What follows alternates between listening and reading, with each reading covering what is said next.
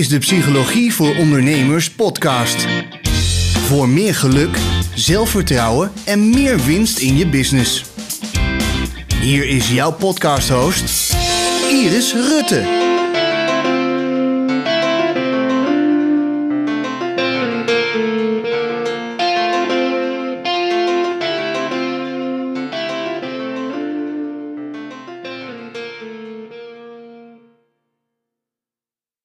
Mensen vragen wel eens aan mij: hoe komt het dat jij toch zo vrolijk bent? Dat je zo positief in het leven staat, ondanks wat je allemaal hebt meegemaakt. Hoe kan het dat je bedrijf floreert terwijl je toch in een hele moeilijke situatie zit?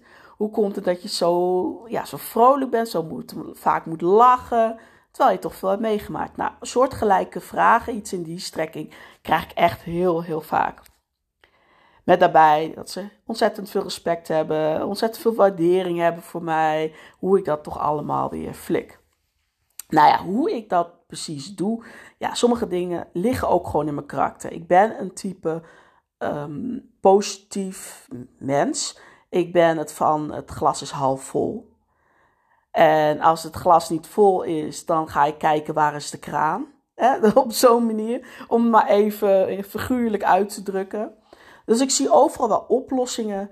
En als ik geen oplossing weet, dan ga ik kijken hoe kan ik het dan accepteren. Dus overal is op eigenlijk wel een oplossing voor, alleen is het niet altijd wat jij denkt. Nou, dat is gelijk alweer een tip, zeg maar als het ware. Het belangrijkste is om te weten dat, de tips die ik nu ga geven, de les die ik nu ga delen, dat dat niet per se allerlei lessen zijn die voor jou van toepassing zijn. Ook is het niet zo dat de lessen die ik geef, dat die op elke situatie van toepassing is. De ene past weer een heel andere uh, ja, techniek en de ander weer een andere tactiek. dat, dat, wisselt dus heel erg. Dus dat is niet bij iedereen, ehm, bij, bij iedereen, maar ook niet bij elk probleem hetzelfde. Dus kijk gewoon, neem wat mee en kijk wat voor jou werkt op het moment dat jij in de zorgen zit. Of als jij merkt dat iemand in jouw omgeving in de zorgen zit. Nou, wat heb ik dan meegemaakt? Ik kan niet alles vertellen, maar ik kan wel een groot gedeelte, wat eigenlijk ook al genoeg is. Nou, ik heb het ergste meegemaakt wat je als mens, naar mijn mening, dan kan meemaken. En dat is verlies van een kind. Ik heb ook wel luchtige dingen meegemaakt, wat ook wel heftig is, maar veel minder voor mij, omdat ik natuurlijk het ergste had meegemaakt. Zoals miskramen, ik heb een scheiding meegemaakt. Uh, ik heb ehm, ja, nu zit uh, mijn man is ongeneeslijk ziek.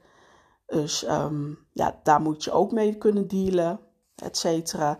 Dus ja, best wel heftige dingen. Zo eentje, hè, zo, wat ik nu even opsom. Maar hoe blijf ik dan toch positief? En hoe komt het net nu dat mijn man, sinds november weten we dat hij ongeneeslijk ziek is. Hij heeft een hersentumor.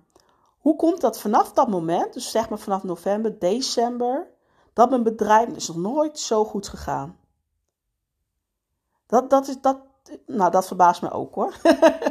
het verbaast me ook dat, dat je ondanks dat wij mensen toch zoveel veerkracht hebben, dat ondanks alles wat er om je heen gebeurt, dat je dan toch door kan gaan en toch, boem, kan knallen. En de, mijn eerste les wat ik wil delen is, Welk verhaal vertel je jezelf? Ik, heb, ik hoor nu heel vaak van, oh je bent een sterk iemand. Ik, ja, ik heb respect voor jou. Ik waardeer je, het, hoe jij dat doet. Ik kijk naar je op. Ik heb bewondering voor jou. Maar ik zag mezelf heel lang als iemand die vrij zwak was. Dus uh, meer, ondanks dat ik veel heb meegemaakt, dat ik toch ja, heel ja, zwak was. Ik had ook een angststoornis. Dat is trouwens ook nog, heeft een hele grote invloed gespeeld. Um, ik heb heel lang een angststoornis gehad vanaf mijn achttiende. Dus ik zag mezelf een beetje als zwak, als angstig, bang. En niet als, de, als een sterke vrouw.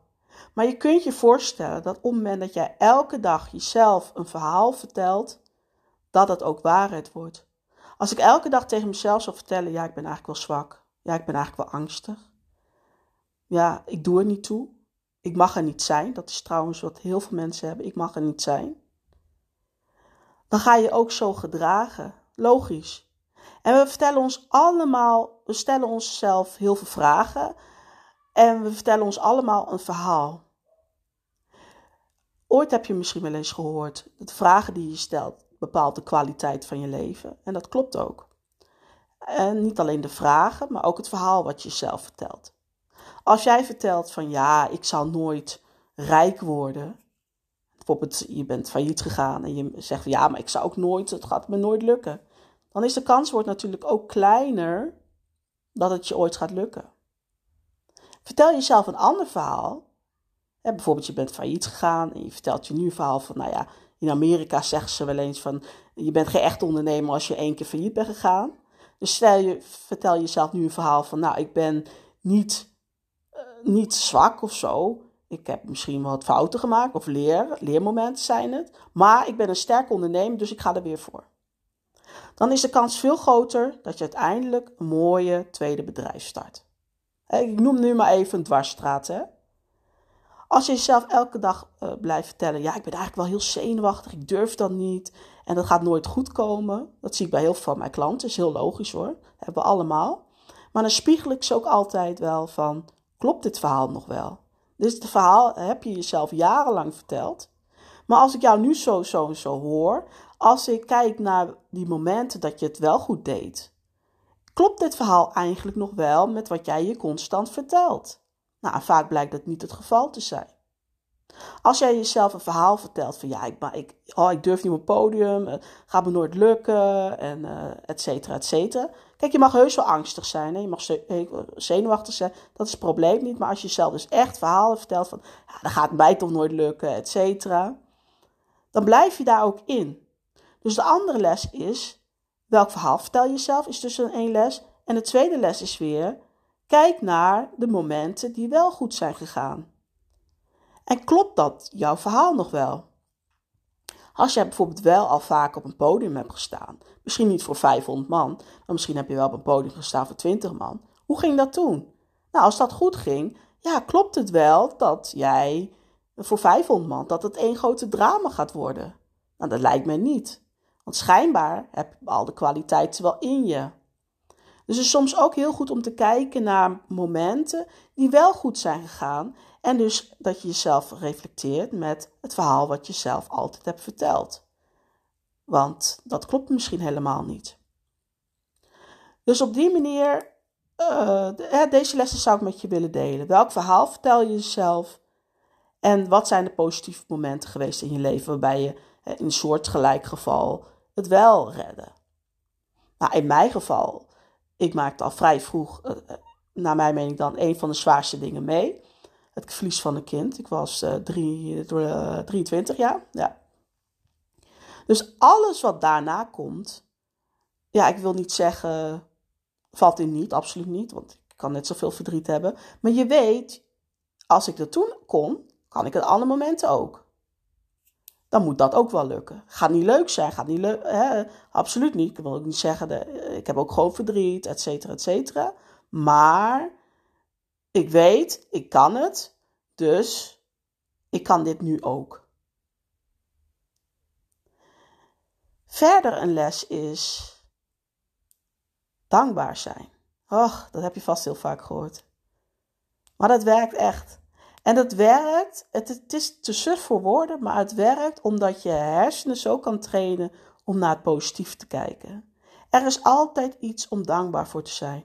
Dat er überhaupt, dat mijn wieg in Nederland lag en dat er gewoon water uit mijn kraan komt. Dat is al iets om dankbaar voor te zijn. Dat, ik ben dankbaar dat ik uh, drie kinderen daarna heb gekregen, drie gezonde kinderen heb gekregen. ik ben dankbaar voor de mensen om me heen. Ik ben dankbaar dat mijn bedrijf goed gaat. Ik ben dankbaar voor mijn leuke klanten. Ik werk echt met de allerleukste klanten trouwens. en, nou, zo kan ik wel even doorgaan. Er is elke dag wel iets om heel dankbaar voor te zijn. En het is super suf. Maar schrijf, als je daar hier nooit mee hebt, schrijf elke dag drie dingen wat er is gebeurd waar je je dankbaar voor bent.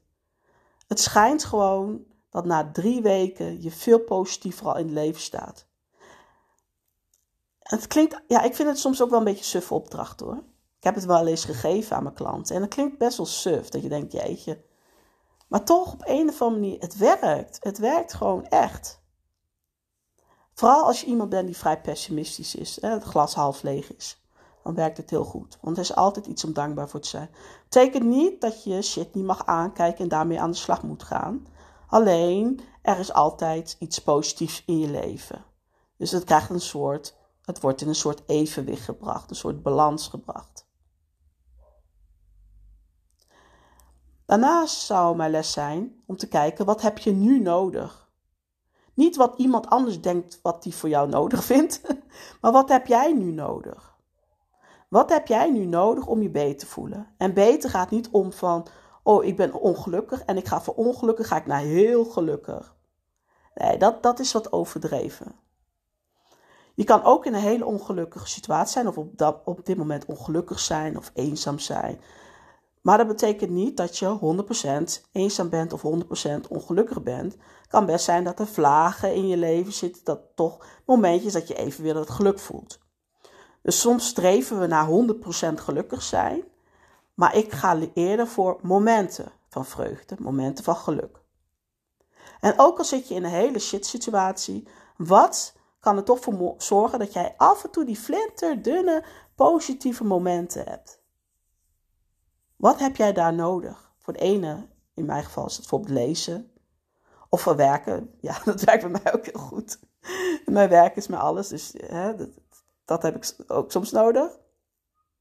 En helaas, helaas, werkt bij mij sporten ook. Maar ja, dat is bij iedereen, werkt sporten ook heel goed. ja, ja, dat merk ik. Voel ik me ook gewoon beter door. Terwijl ik helemaal geen zin heb dan, hè. Echt helemaal geen zin. Maar voor jou kan het ook zijn dat je soms uh, dat je jezelf verwendt met lekker in bad gaan. Dat je me-time hebt. Dat je tijd neemt voor jezelf. Dat kan bij jou ook zijn. Ehm, kijk wat je nodig hebt. Dus niet van, oh, iemand wil je meenemen naar een feest en daar heb je, ja, daar heb je geen behoefte aan. Maar die persoon denkt dat dat goed voor jou is, dat je dan naar een feest gaat. Nee, als dat niks voor jou is op dat moment, dan, moet je, dan zou ik eerder gewoon nee zeggen. Dus wat heb je nodig? Daarnaast is het dus ook heel goed om te kijken van um, wat heeft mijn lichaam en geest nodig, zeg maar als het ware. En dat blijft toch sporten.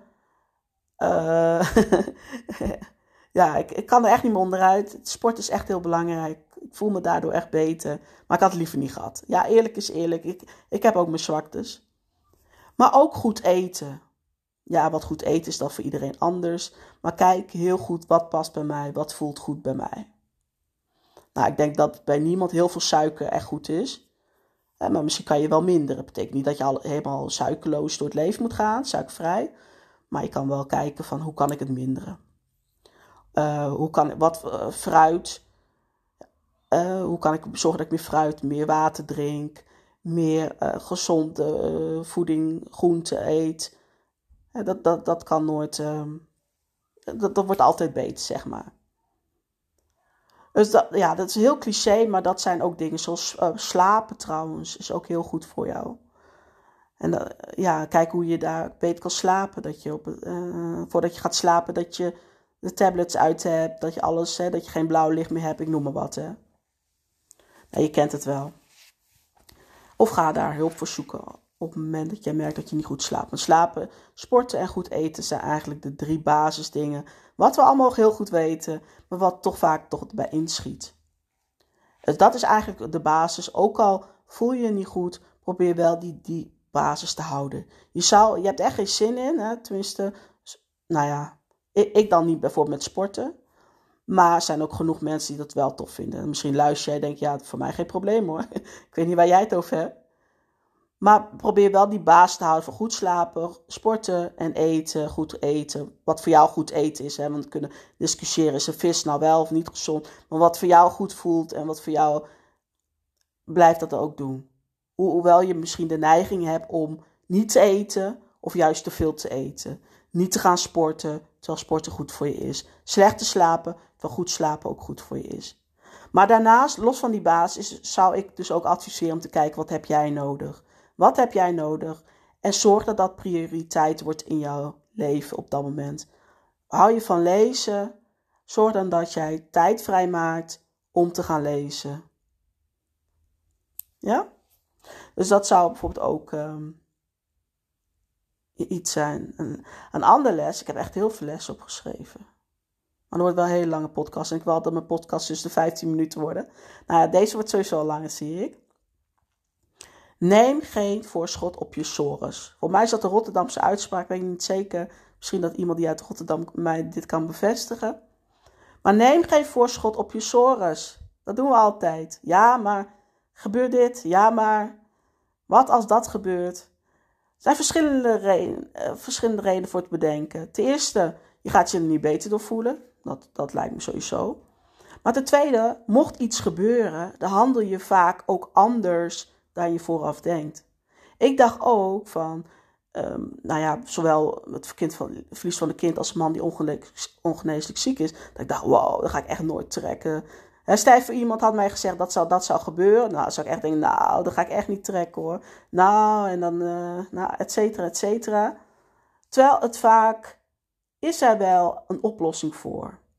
Of kun je het meer, meer trekken dan je vooraf dacht. En dan ga jij eigenlijk al voorschot nemen op die sores. Dus je gaat eigenlijk al vooraf denken, oh, Steven, dat en dat gebeurt.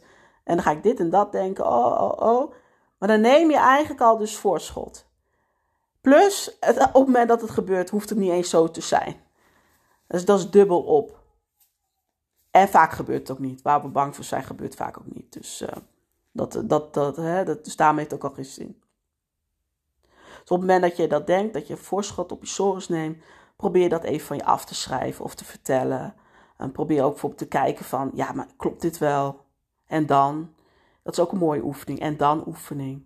Ja, maar dan gaat dit en dat gebeuren. En dan? En dan gaat dit en dat gebeuren. Ja, en dan? Ja, maar dan en dan? En hoe vaak je en dan zegt, hoe meer je eigenlijk gaat zien dat het nergens op slaat. Maar onbewust kunnen we onszelf zulke verhalen vertellen wat gewoon nergens op slaat. En alles komt goed. Ja, dat had, had ik ook wel eens best wel een hekel als iemand zei. Oh, alles komt goed hoor. Oh, komt wel goed hoor. Ik vond het een beetje een, uh, ja, een beetje zo'n flauwe zin. Maar eigenlijk merk ik dat alles wel goed komt, kan komen.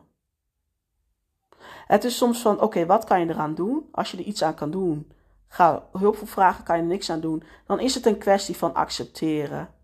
En daar kun, zou ik ook hulp voor vragen ik kan bijvoorbeeld niks meer aan doen. Uh, dat mijn kind is overleden, kan ik niks meer aan doen. Dat is een kwestie van accepteren, uiteindelijk. Nou, heel fases doorgaan. Hè. Je kent al die rouwfases wel. Maar uiteindelijk is het een kwestie van accepteren. Dus het komt niet goed op die manier, maar wel goed dat, dat je het kan integreren op de duur in je leven. Hetzelfde geldt voor mijn man. Komt natuurlijk niet goed, maar het komt er wel op neer hoe accepteert, hoe ga je ermee om vervolgens. Nou, dan ga ik ook weer door verschillende fases heen, maar uiteindelijk komt het goed. Dat is eigenlijk waar het op om gaat. Uiteindelijk komt het goed, mits je zelf ook de tijd geeft om, om het te accepteren. En de tijd geven is trouwens ook een les. Tijd geven ik weet niet, ik merk het bij de millenniums, dus mensen van mijn leeftijd en jonger, dat we heel erg bang zijn dat iets blijft zoals het is als we in een negatieve situatie zitten. Dat we heel erg denken van, oh, we zitten daarin en dan blijft het zo. Dat heb ik ook hoor. Als ik me verdrietig voel, denk oh, piepen de piep, straks blijf ik verdrietig. Terwijl dat natuurlijk niet zo is. En wat we vaak de neiging hebben, om dan snel te zorgen dat het snel weer overgaat. Maar dat hoeft niet. Soms moet iets de tijd hebben. Hel maar gewoon. Neem er gewoon de tijd voor. En besef en heb vertrouwen dat het goed komt. Hoe? Misschien niet op jouw manier goed komt. Dat is het ook, hè? Het is niet altijd jouw manier dat jij graag wil. Maar het komt op de duur wel goed. Ja, wat verder mij hielp qua lessen is wees open. Natuurlijk hoef je niet naar iedereen open te zijn, maar de mensen die je vertrouwt, wees open. Ik merk ook uit je hoofd, blijft niet allemaal in je hoofd zitten. Dus zowel schrijven als praten helpt gewoon heel erg om met een situatie om te gaan. Iets wat je misschien al weet, maar waarvan heel weinig wordt gedaan. Blijf praten. Ik ook bij de laatste situatie dacht ik, wat er ook gebeurt, ik blijf gewoon praten. ik blijf gewoon praten over mijn man. Ja, niet constant of zo, zo is het niet, maar uh, wel wat, hè, waar ik tegenaan loop, et cetera, et cetera. Ik heb gewoon een paar mensen in mijn omgeving, en soms vertel ik ook wat op social media, dat ik gewoon alles vertel. Ik blijf gewoon praten. Want ik weet, daarmee kan je, ja, niet het probleem verminderen, maar kan je wel zorgen dat je sneller in de acceptatiefase komt. De acceptatie, het is zoals het is. Is niet leuk, zeker niet. Ga ik niet zeggen, het zal nooit leuk worden. Maar hoe ga je ermee om? Dat is ook wel een les. Verder, wat ik al een beetje zei, durf hulp te vragen. Durf echt te vragen om hulp. Zowel als je het kan, financiële hulp. Hè. Mensen vragen om jou te ondersteunen in bepaalde dingen. Bijvoorbeeld huishouden heb ik. Um, met de kinderen had ik, nu niet meer. Maar uh, koken heb ik ook even gehad. Kijk waarmee mensen kunnen ondersteunen. Maar ook gewoon hulp durft vragen. Zonder dat daar per se iets tegenover hoeft te staan. Dat is een neiging die we hebben. Als iemand wat doet, gelijk uh, wil je wat terug doen. Het is logisch hoor, het is logisch. Maar durf hulp te vragen. Durf gewoon te vragen. Mensen willen vaak graag helpen. En durf dat gewoon te vragen. Want je kunt het niet in je eentje. Je kunt niet, als je in een hele vervelende situatie zit, je helemaal alleen eruit trekken. Daar heb je toch vaak anderen bij nodig. Anderen die je ergens in kunnen ondersteunen. Of anderen die je op andere die je wat, die je rouwproces als het ware. Hè, bijvoorbeeld je hebt je baan verloren of je hebt, hè, dat, die kunnen je dan helpen. Hoe, ga je daarmee om? Hoe accepteer je dat? Of mensen die juist voor kunnen zorgen dat je even vrolijk voelt. Hè, misschien je vriendinnen. Ik noem maar wat. ja, het zijn echt zoveel lessen. Maar ik heb heel veel al gezegd. Uh, ja, wat mij heeft geholpen, maar ja, de humor. Ja, ik wil nog twee lessen delen. Ja, humor heeft mij heel. Ja, ik hou van lachen. Wat er ook gebeurt, echt, ik hou van lachen. Betekent niet dat je lacht om de situatie, maar wel even als afleiding, hè, wat ik zei, die, je voelt je KUT. En die splinterflintere gelukkigheid, zeg maar, die je dan kan voelen, dat heeft bij mij echt met, met, met humor te maken. En humor kan zijn dat je misschien wel mensen in je omgeving hebt die super grappig zijn. Uh, humor kan ook zijn dat je naar een cabaretshow kijkt. Nou, eh, nou is dag, is maar anderhalf uur, eh, kan ik weer anderhalf uur lachen. Dus op die manier probeer ik altijd humor in mijn leven toe te voegen. Hoe vervelend mij ik ook voel, humor werkt. Of ga mensen opzoeken die gewoon humoristisch, die je zelf humoristisch vindt. Of bepaalde humor. Misschien op social media zijn soms van die filmpjes. Nou ja, sommige filmpjes, als dat bij je past, nou, super lachen. Dus ga ook bewust op zoek naar humor. Dat je weer even kan lachen. Ja, dat, lachen is zo'n mooie medicijn. Echt niet normaal. Ik besef me, je hebt ook lachyoga. Daar heb ik me nooit echt in verdiept. Maar ja, ik kan me dat wel. Lachyoga, zeg ik dat goed? Lachhypnose, nee. Nou, in ieder geval iets met lach, maar ik kan me best voorstellen, want lachen is gewoon gezond en dat is al echt zo. Maar het kan ook juist in vervelende situaties helpen. En als je dat niet mensen om je heen hebt, ga dat opzoeken. Ja. Mijn laatste les is: je bent niet alleen. We vergeten dat altijd. We denken altijd van, oh, wij zijn alleen in deze situatie. Dit is wel echt een hele specifieke, rare situatie waar ik nu in zit. Dit heeft echt niemand. Nee, nooit. Je kan zelfs in een situatie zitten dat zo vreemd is dat je echt denkt dat echt niemand dit heeft. Qua gevoel niet, nooit heeft meegemaakt. Of dat er echt nergens iemand bestaat die dit doet. Of misschien heb je wel iets gedaan wat niet door de beugel kan, of ja, een beetje taboe is, of nou, noem het maar op. je bent nooit alleen. Echt nooit. Er is nu op dit moment iemand die precies met dezelfde dingen, tegen dezelfde dingen aanloopt als jij. Er is misschien iemand die precies hetzelfde verkeerde doet als jij. Ja, dus dat is een hele belangrijke.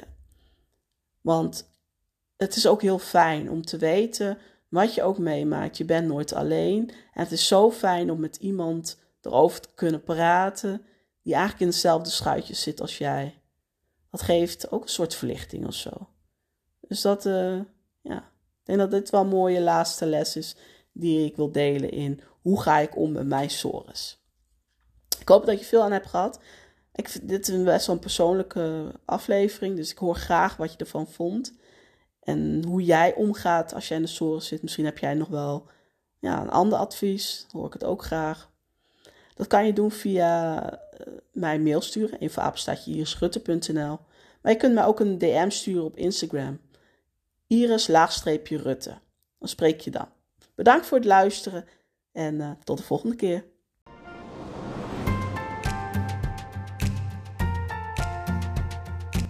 Zijn weer aangekomen bij het einde van deze podcastaflevering. In ieder geval fijn dat je weer geluisterd hebt. Ik hoop dat je het er waardevol vond en er weer inzicht uit hebt gehaald voor jezelf en voor je business. Wil je nooit meer een aflevering missen? Abonneer je dan op mijn kanaal. Dan ontvang je een melding wanneer er weer een nieuwe aflevering online staat. Vond je dit een waardevolle podcastaflevering? Dan zou ik het fantastisch vinden als je deze podcast wilt delen op je favoriete social media kanaal. In ieder geval bedankt en tot snel!